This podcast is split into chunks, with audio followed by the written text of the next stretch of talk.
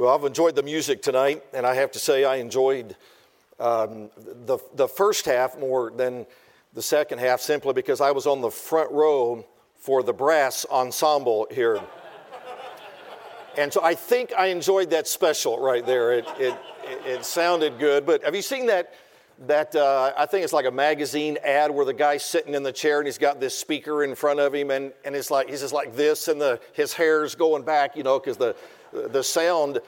I looked over, and um, and that's what the whole front row was like in, in that. And so, but I I've loved loved the music, loved the the, the quality and the spirit uh, of the music here. It's already been a great conference, and.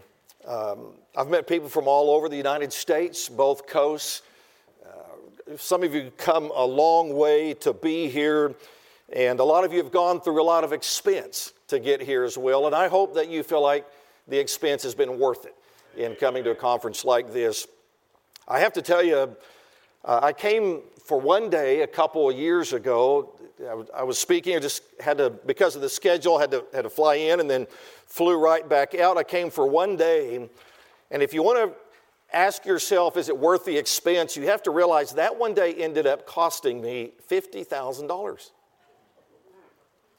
So I know what I'm talking about when I say no. It, it you have to feel like it's worth it. I came for one day, and I thought it was worth fifty thousand dollars. You say, well, how on earth did that happen? Well, I hadn't been here before, and so.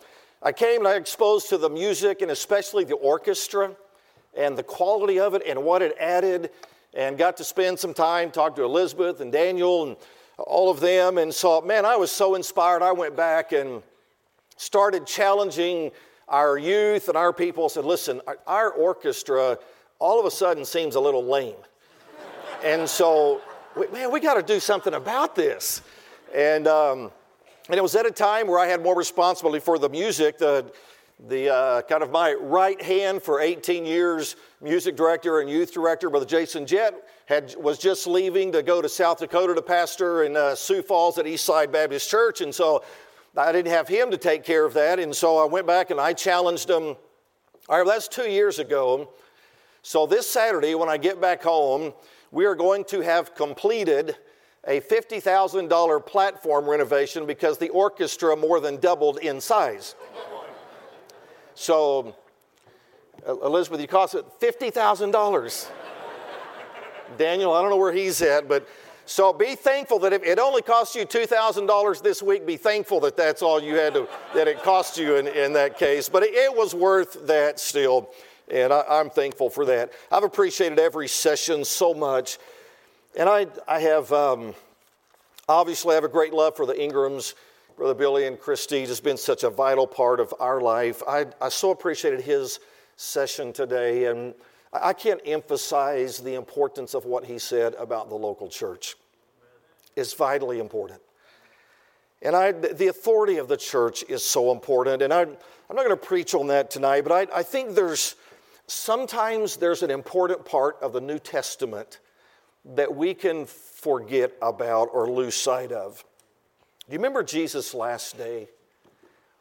He took the most important message for mankind and gave it to those few men, gave them the responsibility to take care of it, and then he prepared for them to have the greatest power that there could be, so they could have the Holy Spirit. And then he left the earth and he ascended to heaven. But sometimes we forget what he did for the next fifty years because we think, well, his revelation was closed. No, it wasn't. He watched. For the next fifty years, he watched. And what did he watch? He watched churches, because John found himself on the Isle of Patmos, exiled. fifty years later, and Jesus had something to say. And so he went to John, he spoke to John and said, John, basically it had been fifty years, and so he could say, through these fifty years, here's what I've been observing. Churches. And I have seven churches. I have a specific message to each one of them. And for those fifty years, having given that message to those men and given them that power, then he watched those churches to see what they would do with it to be sure that it accomplished everything it needed to. And just throw that out there, he didn't write a letter to the church. He wrote a letter to churches, individual congregations that he had watched and that he wanted to say something to. I'm telling you, the local church is important to the plan of God. Amen. And thankfully, there are churches that are as serious as this one is, that they're going to use the base of a local church to have a Bible college and then influence people like us coming in and having the opportunity to hear some of the things that God has done in their heart and, and that they have had a special passion for, so that people like me can come to a church like this and learn some things that I needed to learn this week. So, Brother Ingram, thank you for clarity on the local church. That's, that's great. And I hope that we will pay attention to that. I want to invite your attention to Matthew chapter eighteen. If you'll turn to Matthew chapter eighteen, if you would, stand with me. Matthew chapter eighteen. I realize it may be difficult for the orchestra or something. That's, that's okay. Matthew chapter eighteen. Just going to read a couple verses here, and we'll spend just a, a little bit of time in these, and we're going to go back to Matthew five. And then we'll come back to Matthew eighteen again. Matthew chapter eighteen. I was thankful with uh, Doctor Jim making his comments the other night about how thankful he was that Peter was in the Bible, because he makes um, a lot of us feel a little bit better about where we are and what we've done. And I am thankful that his story's recorded, and, and I, I don't know if the Lord left anything out or not. He could have and still would have been scripture, but he gave us enough to be thankful that he's there. This is an interesting conversation between Peter and the Lord. Verse twenty-one. Then came Peter to him, meaning to Jesus Christ, and said, Lord, how oft shall my brother sin against me, and I forgive him? Till seven times? Jesus saith unto him, I say not unto thee until seven times, but until seventy times seven. Father, you've already done a lot in our hearts this week, and I would just ask that you would use this truth, this message, to contribute a little bit more to what it is that you know and that you long to see happen in those that have come for the Victory Conference. And so I pray that it be clear, even compelling, and that what you said and how you said it would mean a lot to us in contemplating what we need to do with all that you're saying to us this week. Thank you for how the service has already prepared our hearts before you to, to know you, and we've already seen great attributes of you through the music, and now use the preaching of your word, I pray, in Christ's name. Amen. You may be seated. There's a scene that is described in Second Corinthians chapter five. It doesn't tell us a lot about it, but in verse ten, we are reminded, taught about the judgment seat of Christ. If you could just picture that scene for a little bit. We don't know exactly what it's going to look like, but if you could imagine that you would be standing here and Jesus Christ would be standing there, because we are going to give an account to him. And I suppose it's possible that maybe in between me and him, between you and him, there might be some kind of large bowl. And our works are going to be placed into this bowl. And it's going to be determined, all that we have, what is good and bad, and it's all going to be placed in there. And then in some ways, it's going to be put to a fire. And then once the smoke clears, I can see Jesus taking his finger and sifting through the ashes, maybe just hoping that he touches something solid, a piece of gold or silver, some kind of a precious stone. That's going to be a very sobering scene for every one of us.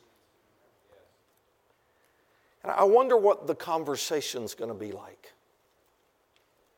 I suppose it'll have a lot to do with how much remains among the ashes that will be there. But that won't be the time to decide, okay, Jesus, now I know this is what you were after. I wish I would have realized that before, because there'll probably be every one of us to varying levels, to varying extent, are going to wish that we had known a little bit more or paid a little bit more attention to what Jesus expected.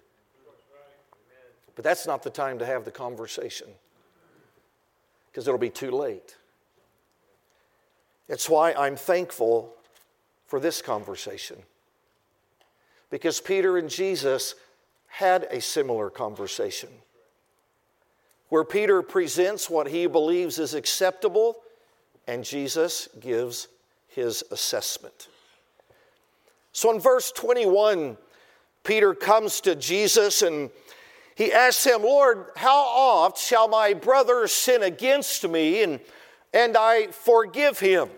Now, it's, it's quite possible he's either talking about, you know, his brother committing maybe seven different sins and he and he has to forgive him, or maybe he means the same sin seven times, but he wants to know if, if my brother comes and, and he, he offends me and I forgive him, if he offends me again, how many times do I need to forgive him?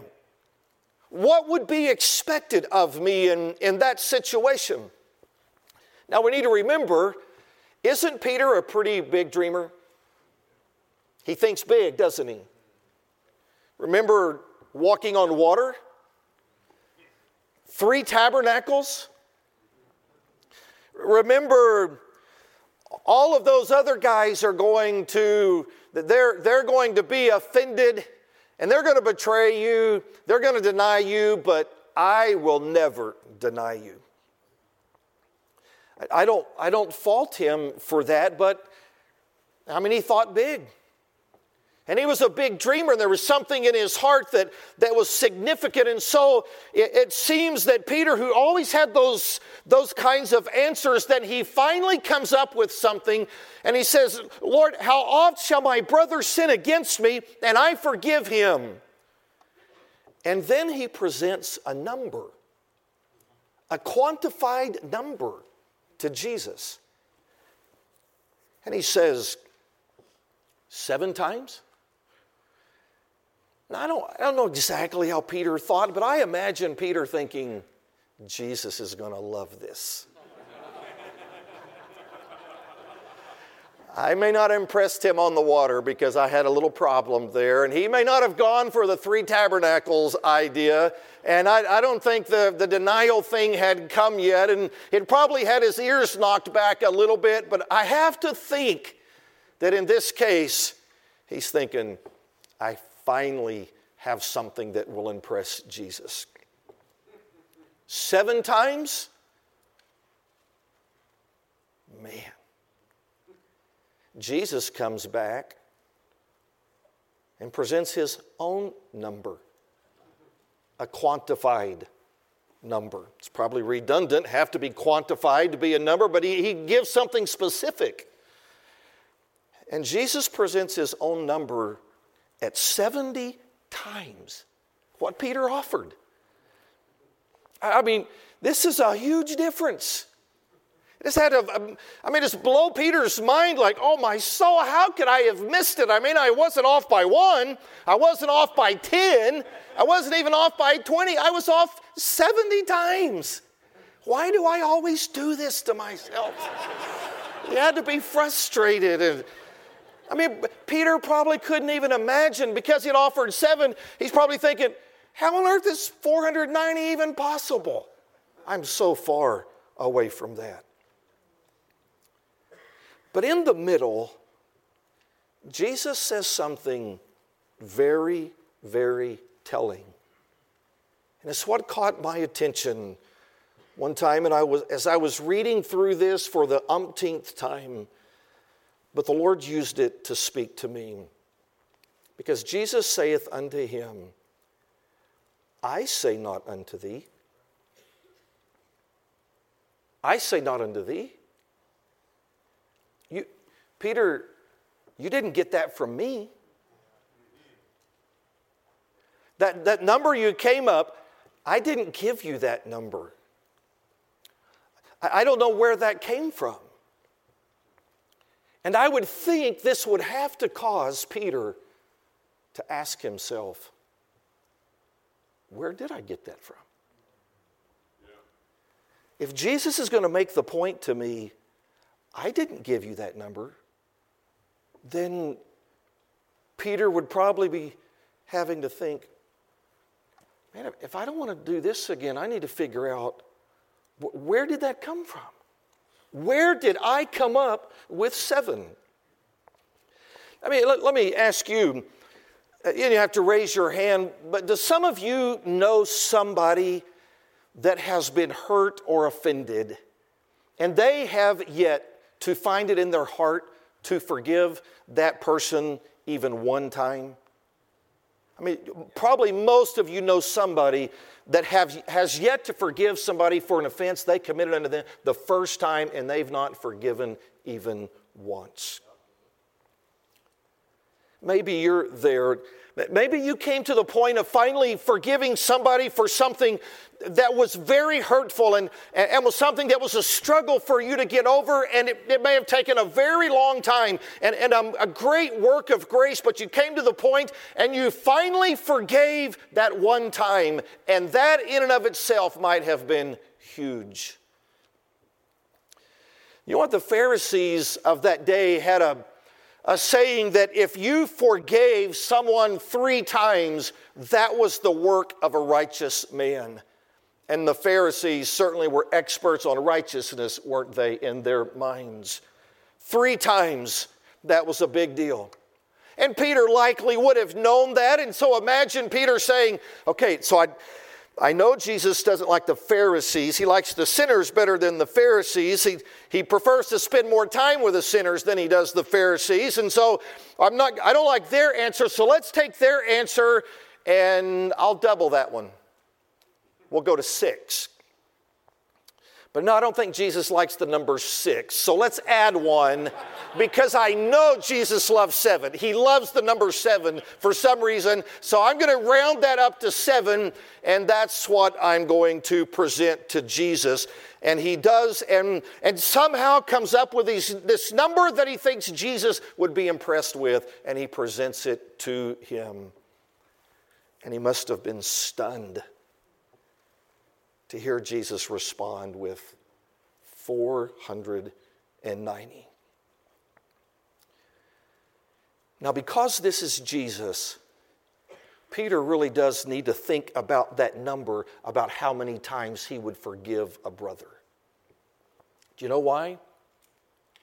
He's a disciple of somebody who is on his way to the cross.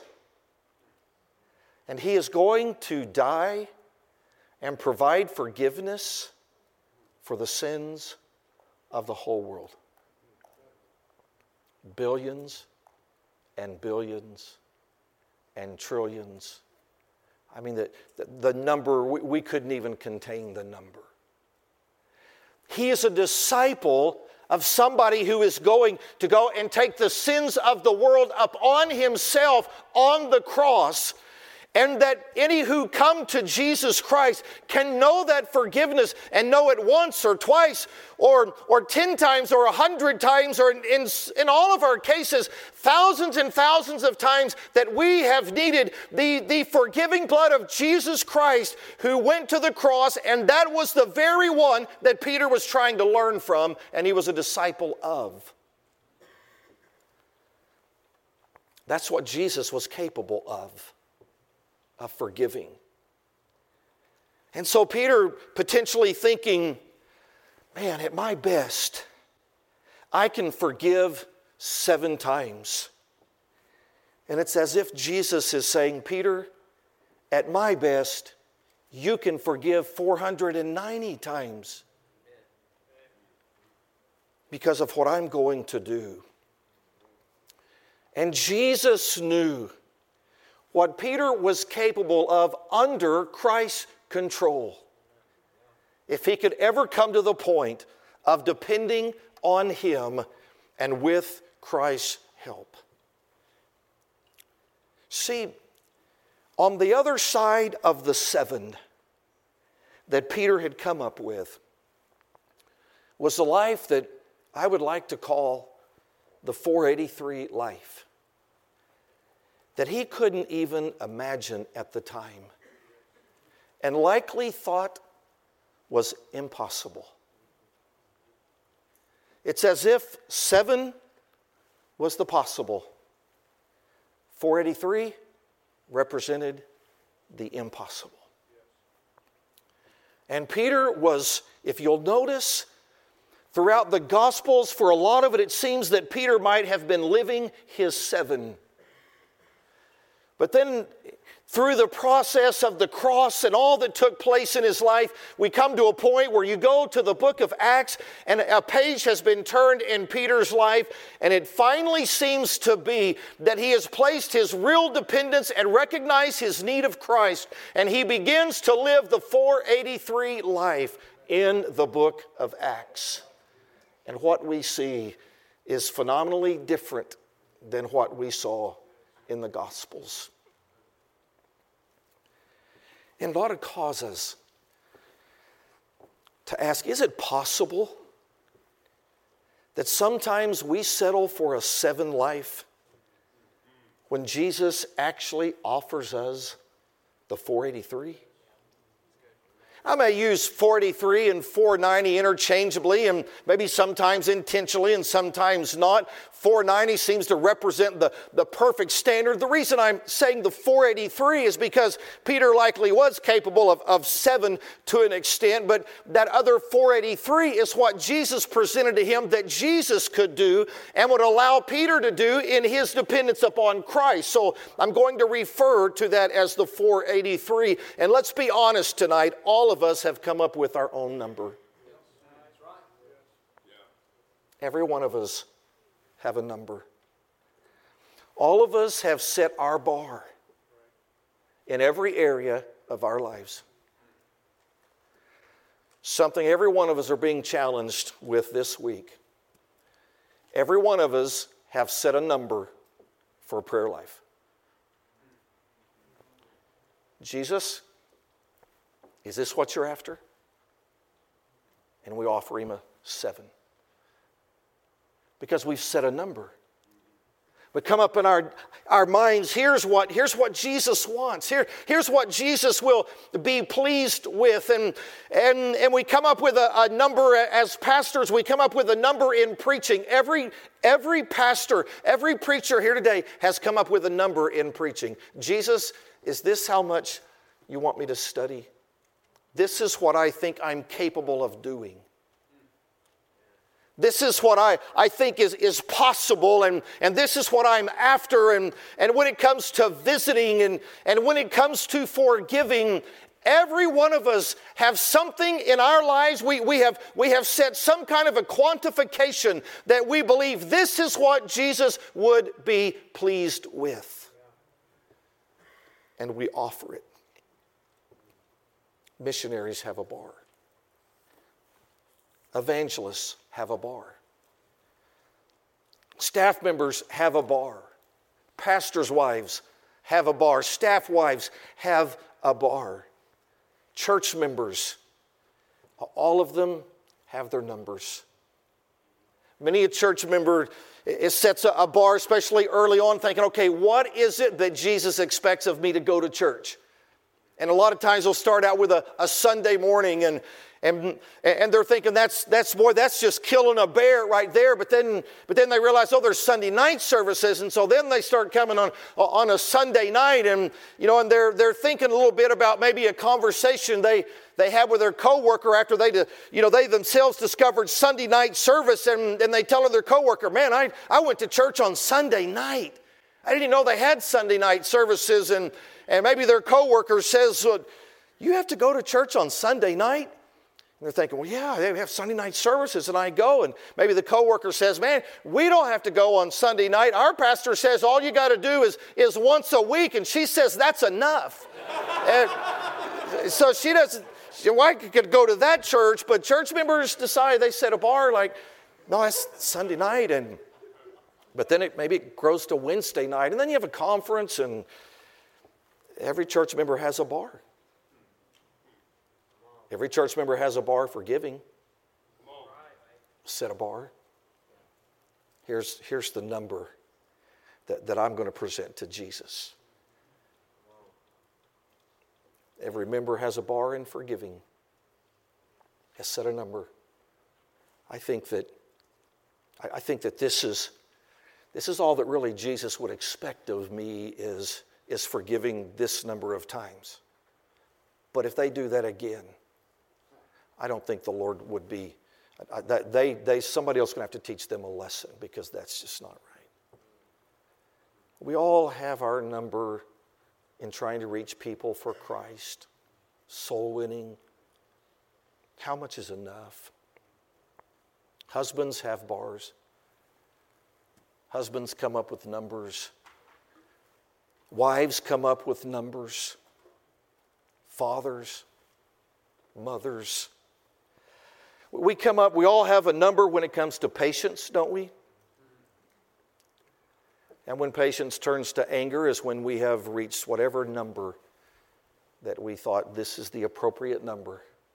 Beyond that, that's not expected. I, I mean, we, we just need to realize it, it's in every part of life.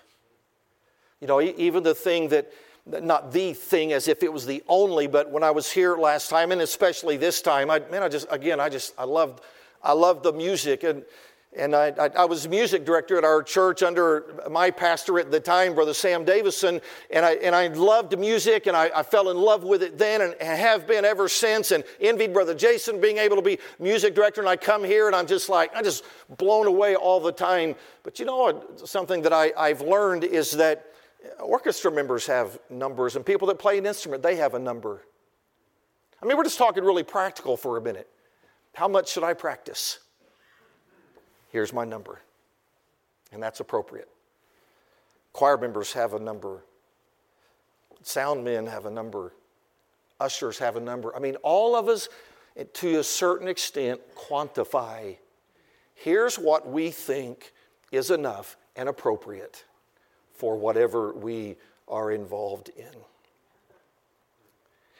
But I don't think any of us want to get to the judgment seat of Christ and present it all to Him, and at that moment, hear Him say this, I said not unto thee. I didn't, I didn't say that to you. Where, where did you get that from? None of us want to hear Him say, I say not unto thee.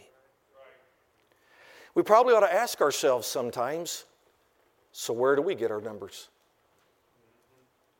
I mean, we, we don't exactly know where Peter got his, but we, you know, we kind of thought it might be from the Pharisees or what he thought he was capable of in that particular case. So we don't necessarily know about him, but we ought to take some time tonight and really think through, where do we get our number for from that we are going to present to Christ? And how did we set our bar?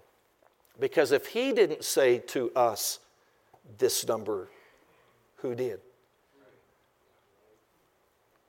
Well, a lot of times it's just others. We watch other people. And maybe we watch other church members. And we take an average. All right, here's the average of the people in the church that I attend. and and I've watched them, and, and here's some of the people that I like, and I think they're spiritual. And, and, and these, you know, you have these that are spiritual, and then you have these that are kind of spiritual. And, and so let me just kind of take an average in the middle that I feel like I'm comfortable of. And I might even add one and round that up just a little bit. And that'll be my number. For, for a lot of young people, it might be just kind of looking around the youth group and, and figuring out, or for college students, it might be looking among some other some other people in the college and say, I, okay, I see these are what these are what my friends are doing, and so let me just increase that a little bit. And then I think that Jesus is going to be pleased with that. You know where some people get their number? They get it from where the, how and where they were raised. This is what my parents did, and this is kind of the, the guidelines my parents set, and, and they could have been low, they could have been high. Who knows where they came from? Your, your parents could have had could have had a angry characteristics or kind characteristics, and if you're not careful, the way that you were raised, or maybe the church that you were raised in, depending on, on what was preached and how those things were handled, you might have to look around and say, you know, I, I, I guess I got my number from the church that I was raised in, or the parents that raised me. And sometimes that's good, sometimes it's not. Sometimes our bar can come from, our number can come from what's easy.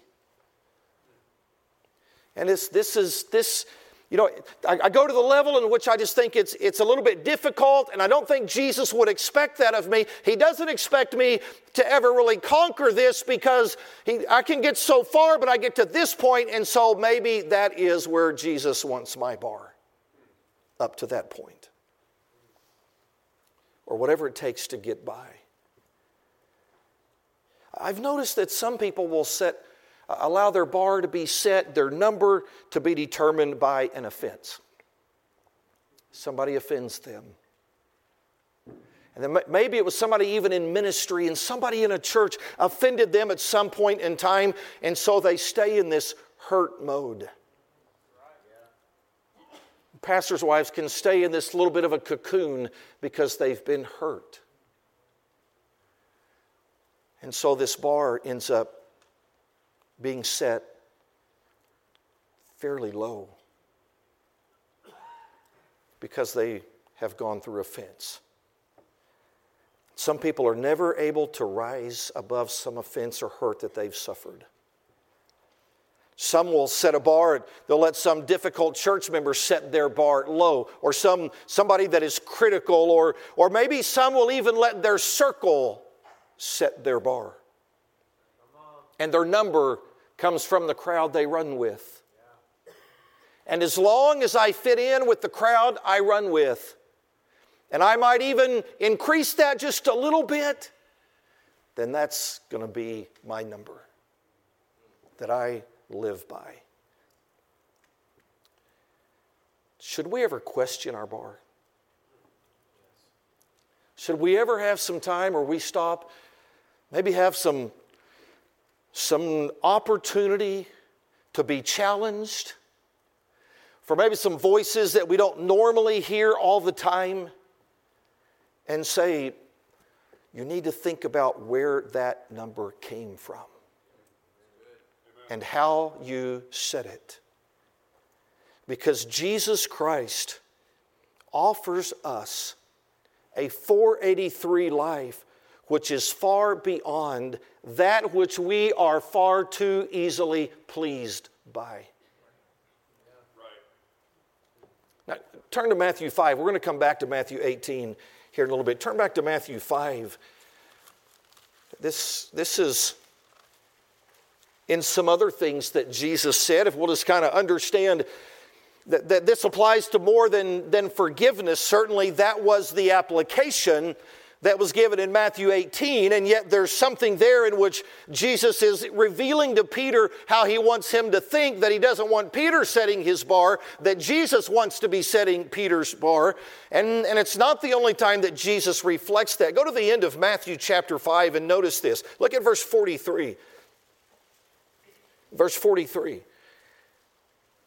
Jesus says, "Ye have heard that it hath been said, Thou shalt love thy neighbor and hate thine enemy." So he's saying that you've heard that it hath been said, you know, that this is something that's been established before. And uh, just for the sake of brevity, could we call that seven? Look at verse forty-four. "But I say unto you, love your enemies, bless them that curse you, Do good to them that hate you, and pray for them which despitefully use you and persecute you. I could never do that. What, what do you mean? Love my, love my enemies? I have a hard time loving my neighbor. You don't know my neighbor. That's, that's, a, that's a tall order. And, and I, based on who my neighbor is, for me to just love my neighbor, that's about as far as it's going to go with me. And, and I'm thankful that I can hate my enemies. But if we could call verse forty-four, that's the four eighty-three life. Jesus says, no, here's what I say unto you. That, that, you, that you come to this point, you think that's a, that's a tall order, but we ought to call that the four eighty-three or even the perfect standard of four ninety that comes out there. And well, let, let's look at verse forty-five, because you, you just have to wonder, how did Jesus come up with his number? Because he said, here's seven, and here's, here's four ninety or four eighty-three, and then verse forty-five says where he got that number. That ye may be the children of your Father which is in heaven. For he maketh his sun to rise on the evil and on the good, and sendeth rain on the just and on the unjust. So Jesus is explaining, let me tell you why four ninety needs to be your number. Let me tell you why you can't be content just loving your neighbor and hating your enemies. You need to love your enemies, and you need to bless them that curse you and do good to them that hate you. Let me explain why. Because that's what your Father does. Because he has his big bright sun out there, and he allows that sun to shine not only on the good people, he allows the evil people to despitefully use his sun against him. And that rain that he gives that provides so much to the crops and so much for them to be able to have some drinking water and to provide so much of life, he gives that to the just and to the unjust. And that's your Father. Just as Peter had to realize that Jesus Christ would, would provide this much forgiveness and would be capable of providing this many times of forgiving, and that all of us would need, then we come to the point where we find out Jesus says, disciples, I want you to realize this is how your Father acts. That needs to be where your four ninety comes from. So then he goes to verse forty-six and forty-seven, and he kind of drives the point home. For if ye love them which love you, what reward have ye? Do not even the publicans the same? The publicans don't care about God. They don't have a Savior. And so why are you just living what they live? Because you live that seven life. Anybody can do that. It doesn't take Jesus Christ to live that life. It doesn't take a Savior to be that way. You, you, you just live that way, and you're going to live like anybody else that's not relying on God. They don't even need God in their mind. Verse forty-seven, if ye salute your brethren only, what do ye more than others? Do not even the publicans so? And now he lays it all out there in verse forty-eight. Be ye therefore perfect, even as your Father which is in heaven is perfect. Um, you want to talk tall order? That's in the form of a command, isn't it? Be perfect as your Father in heaven is perfect. You talk about a high bar.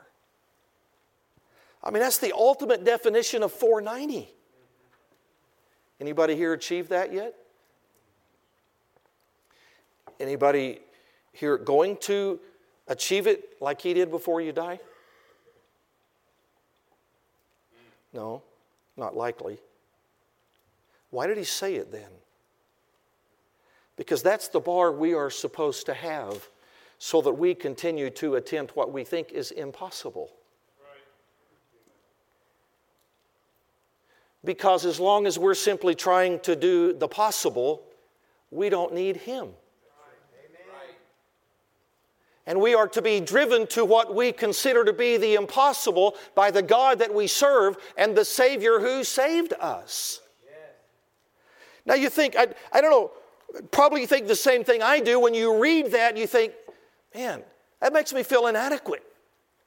Because if, if I'm if the if the Father is my standard, if that's supposed to be my standard, there's no way that I can achieve that, and it makes me feel inadequate. Of course it does. It should. Amen. The higher the standard you choose, the more inadequate you ought to feel. Amen. And it's going to be some pressure. But sometimes you're simply going to feel as inadequate as a few loaves and fishes. You, I mean, Jesus says, Philip, what do you think I ought to do? We got to feed all these people. And, well, Lord, I, I don't I don't know. I, I see five loaves and two fishes. But what are they among so many? Which, by the way, adds up to seven. I'm not doing numerology on you here, but it is seven. Just thought I'd throw that in there in case some of you were a little slow to the to the, the trigger there. So, I mean, Philip says, you know, but that can't do anything. Well, they were inadequate loaves until they changed hands. Amen. Right. Amen. And once they changed hands, then all of a sudden this seven, it wasn't even four ninety. It was five thousand plus. And that everybody's marveling at what the seven did when it came into the hands of that which was able to do something with that which felt inadequate. And when we come to a point of realizing, okay, the, the, the thing is that, that I, I think this is what my number is, and we identify where it came from, and we realize, okay, wait a minute, that's not it. We need to we need to realize who our Savior is. We need to realize who our God is, and that and that He says to be therefore perfect, and that drives me to inadequacy, and that drives me to the point of realizing, okay, if I'm gonna if I'm going to attempt that, then I'm going to have to change hands and let Jesus Christ do something that I cannot do with my seven. Amen. Now go back to Matthew eighteen, if you would. I just want to take this a step further, if we could. So after this conversation, and Jesus tells Peter, no, I say unto thee, I, I didn't say unto thee seven, but until seventy times seven.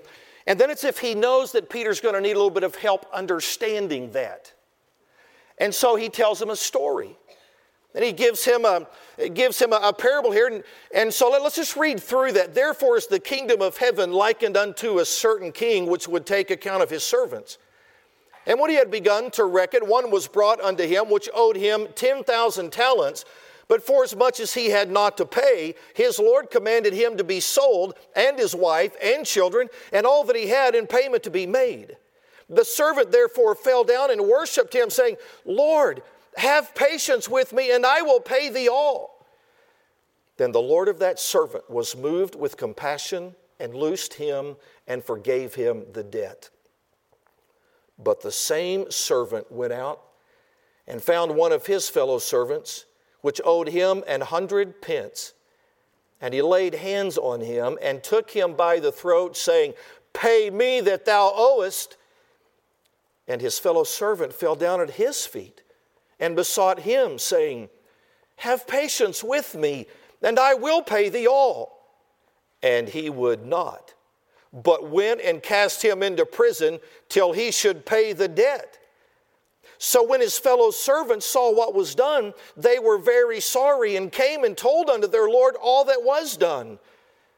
Then his Lord, after that he had called him, said unto him, O thou wicked servant, I forgave thee all that debt because thou desirest me. Shouldest not thou also have had compassion on thy fellow servant, even as I had pity on thee? And his Lord was wroth, and delivered him to the tormentors till he should pay all that was due unto him.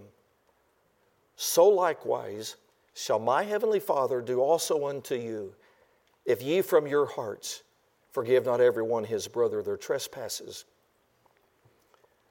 So the one, somebody owed him ten thousand talents. For the moment, could we call that four ninety? And he was forgiven all of that. So then, the same servant who was forgiven all of that, he's going along and goes to one of his servants who owed him a hundred pence. For the sake of illustration, could we call that the seven? And two motivating truths come out of this story when you begin to look at it in light of the conversation that was just had. And it's interesting, the, these two truths are kind of contrasting, and although not the opposite. In other words, Jesus makes one point in the story itself, and then he makes a contrasting point when he summarizes it in the last verse. And the, and the first part, the, the story point that he makes is the servant in the story benefits from four ninety, then turns around and gives back seven. I mean, he was forgiven the four ninety, he was forgiven ten thousand. But then somebody owes him a hundred, and he turns around and he refuses to forgive even that hundred pence and the seven. So this servant was treated with four ninety. And the master's very angry with that because he returned a seven, even though he had been shown four ninety. The master is angry enough that he takes and throws him into prison. And that truth emerges from there that one that is shown the four ninety ought to be careful returning a seven. And then he closes that verse thirty-five, and he says, "So shall my heavenly Father do also unto you, if ye from your hearts forgive not everyone his brother their trespasses." It's as if Jesus says, you want to live a seven? Then seven's all you're going to get back. Just a little bit of a pattern there. You, you, you want to live seven? Then you're going to basically get seven back. And the two sides of these points are that what you have seen in the past should drive your present and your future. And then your present is going to determine some of your future. Now here, here's where I, I want to divert just a little bit, not from the truth, but in the application. I want to preach to everybody, but I, I want to include some of the college students, all the college students in this, and certainly church members as well. But many of us need to stop for a bit at times in our lives and think about all the four ninety that we've seen in our lives. How God has brought four ninety, or at least those who have set four ninety as their number, as their standard, that God has brought them into our lives at various times in various places. And I don't even I don't mean perfect people at all. But it isn't just that Jesus says, I'm, I'm the only one that you can look at. Even Timothy realized, no, I, I know that Paul is trying to follow Christ, and so I can learn a lot from following Paul. And it, it had to be somewhat of a, of a very wonderful pressure on Timothy to realize and watch how Paul operated, because he realized Paul's a four ninety that God put in my life. And I better not go live in a seven.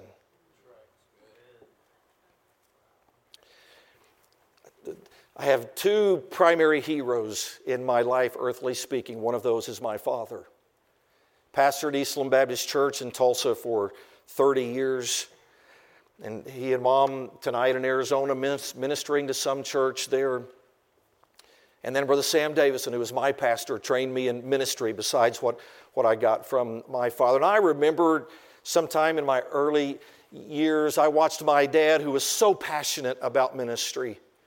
And, and growing up as a, as a preacher's kid, there's probably a, a few times that I thought, man, I, I guess I feel a little bit cheated because, you know, all these people get the time. And it, it, honestly, it never was a form of bitterness, never was a, a form of rebellion. But I remember thinking, man, I, I got a pretty driven dad.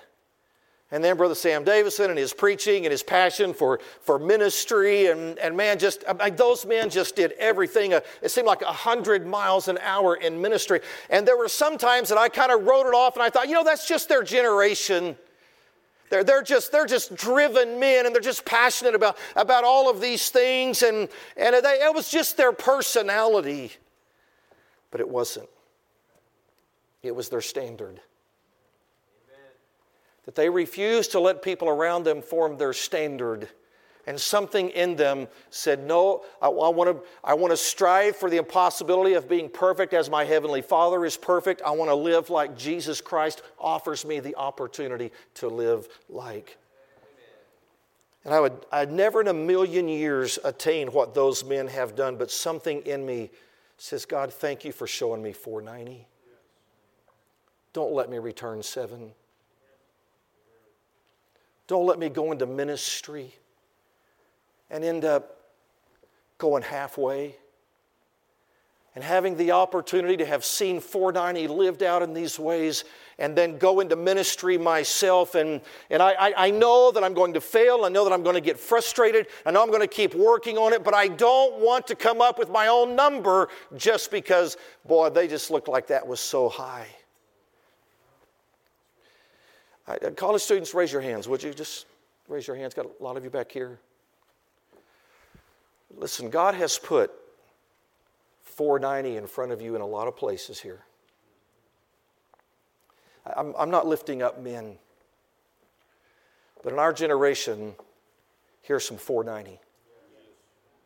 I'm not saying perfect. I'm saying a, a standard that has maintained is obviously, I, I want to be everything that God would allow me to be. And Doctor Jim, and the staff that you've got here at this school, and a pastor's wife, and wives of these school leaders.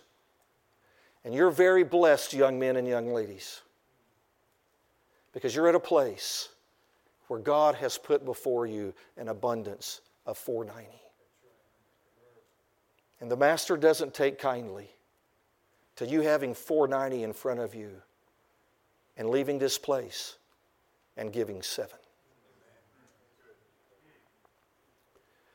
Don't, don't you take what you've learned at this college and march out there and decide, okay, now here's what my peers say. You better figure out where they got their number from before you go follow them. Because God has blessed you with everything that you get to learn here and every opportunity you've seen. I mean, you even you even take the, the, the music. You've gotten to see four ninety when it comes to music.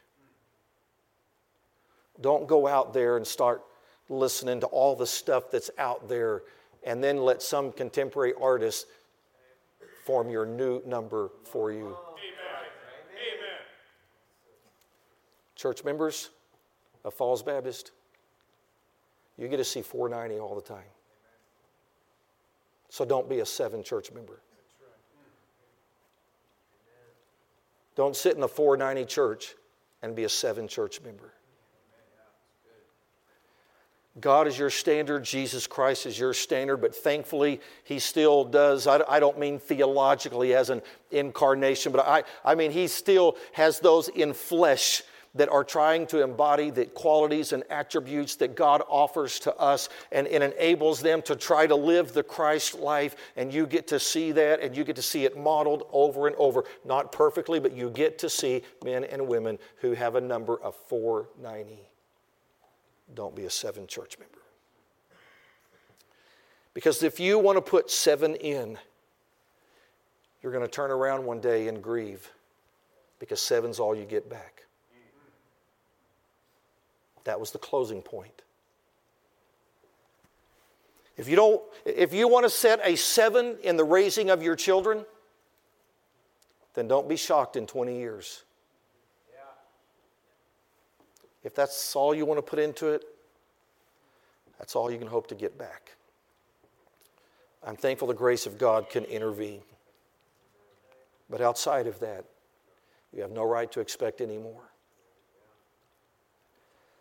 You know, one reason I don't want to loosen or lower a standard is because I have a I have a son on our staff. Took Brother Jett's place as our youth director. Graduated from Bible college, and I get to work with him. A, just a, a great privilege, like your pastor gets to enjoy. And I have a, another son just getting ready to graduate Bible college in, in May, and then after having Brother Brother Jett as, as my music director and youth director, then my second son's going to become Brother Jett's youth director, music director now in, in uh, Sioux Falls. And, and I'm thinking, man, I, I, I love that as well, and have a daughter that'll, our last child, third child, finish Bible college here in, in a couple years.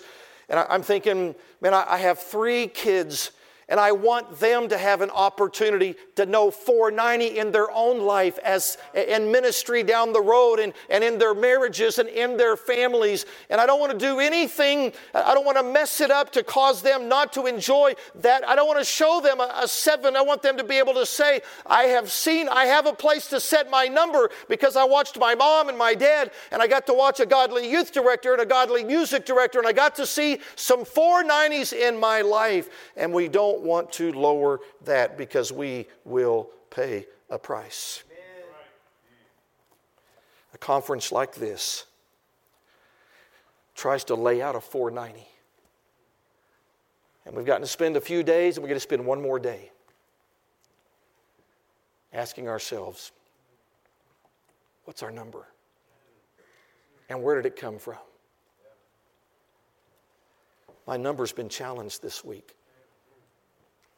I hope yours has too. I want to end with this. I, I can't help but love the story, the well-known story of First Samuel seventeen. You got Philistines on one side, and, and you've got the Israelites on the other side. And you got this big giant that comes out and, and spews all this nonsense. And thousands of soldiers, and even the king, are living seven lives. Their number's seven. They're thinking, this is all we can do. I mean, it, it's all we can do to survive in this environment. And a young man shows up on the scene. I love verse twenty-three of First Samuel seventeen, because it, it points out the fact that Goliath came while this young man was there, and it says he uttered the exact same words as he'd been saying the whole time. But from verse twenty-three on, everything changes. You know why? Because this young man believed in the four eighty-three. And all of these thousands of soldiers and this king were fine with their seven. But a young man, David, shows up on the scene, and he believes four ninety is possible, and goes out and slays a giant. And everything changes for Israel, because one person was willing to set their number at four ninety. Amen. So for an invitation time, could I challenge every one of us to take just a few moments and be honest? First of all, what's really my number? Where have I set my bar? And then second, maybe ask yourself, where did I get that number from? And maybe I need to set my number aside, so that I don't have to stand before him one day as he sifts through the ashes and him say, I didn't say that to you. We could leave a conference like this and say, you know what, we think we've heard what Jesus has to say about our number. Would you spend just a few moments giving God an opportunity to reveal to you your number, and ask him to finish the work tomorrow through the rest of the conference? Let's stand together, every head bowed. Father, would you help us to be Uh, open and transparent before you, that we would be honest before you about the numbers that we set. And we'd be willing to keep that honesty in, in really discerning how we set that number. Thank you for challenging us this week. I, I pray that we would allow the Holy Spirit to be involved in the bars that we set, so that we won't settle for the possible, but we would be willing to step into the impossible. Father, we need you. Without you, we can do nothing, which is basically a seven compared to what you offer. May we not settle for that. Would you do a work in the invitation, I pray in Christ's name. Amen.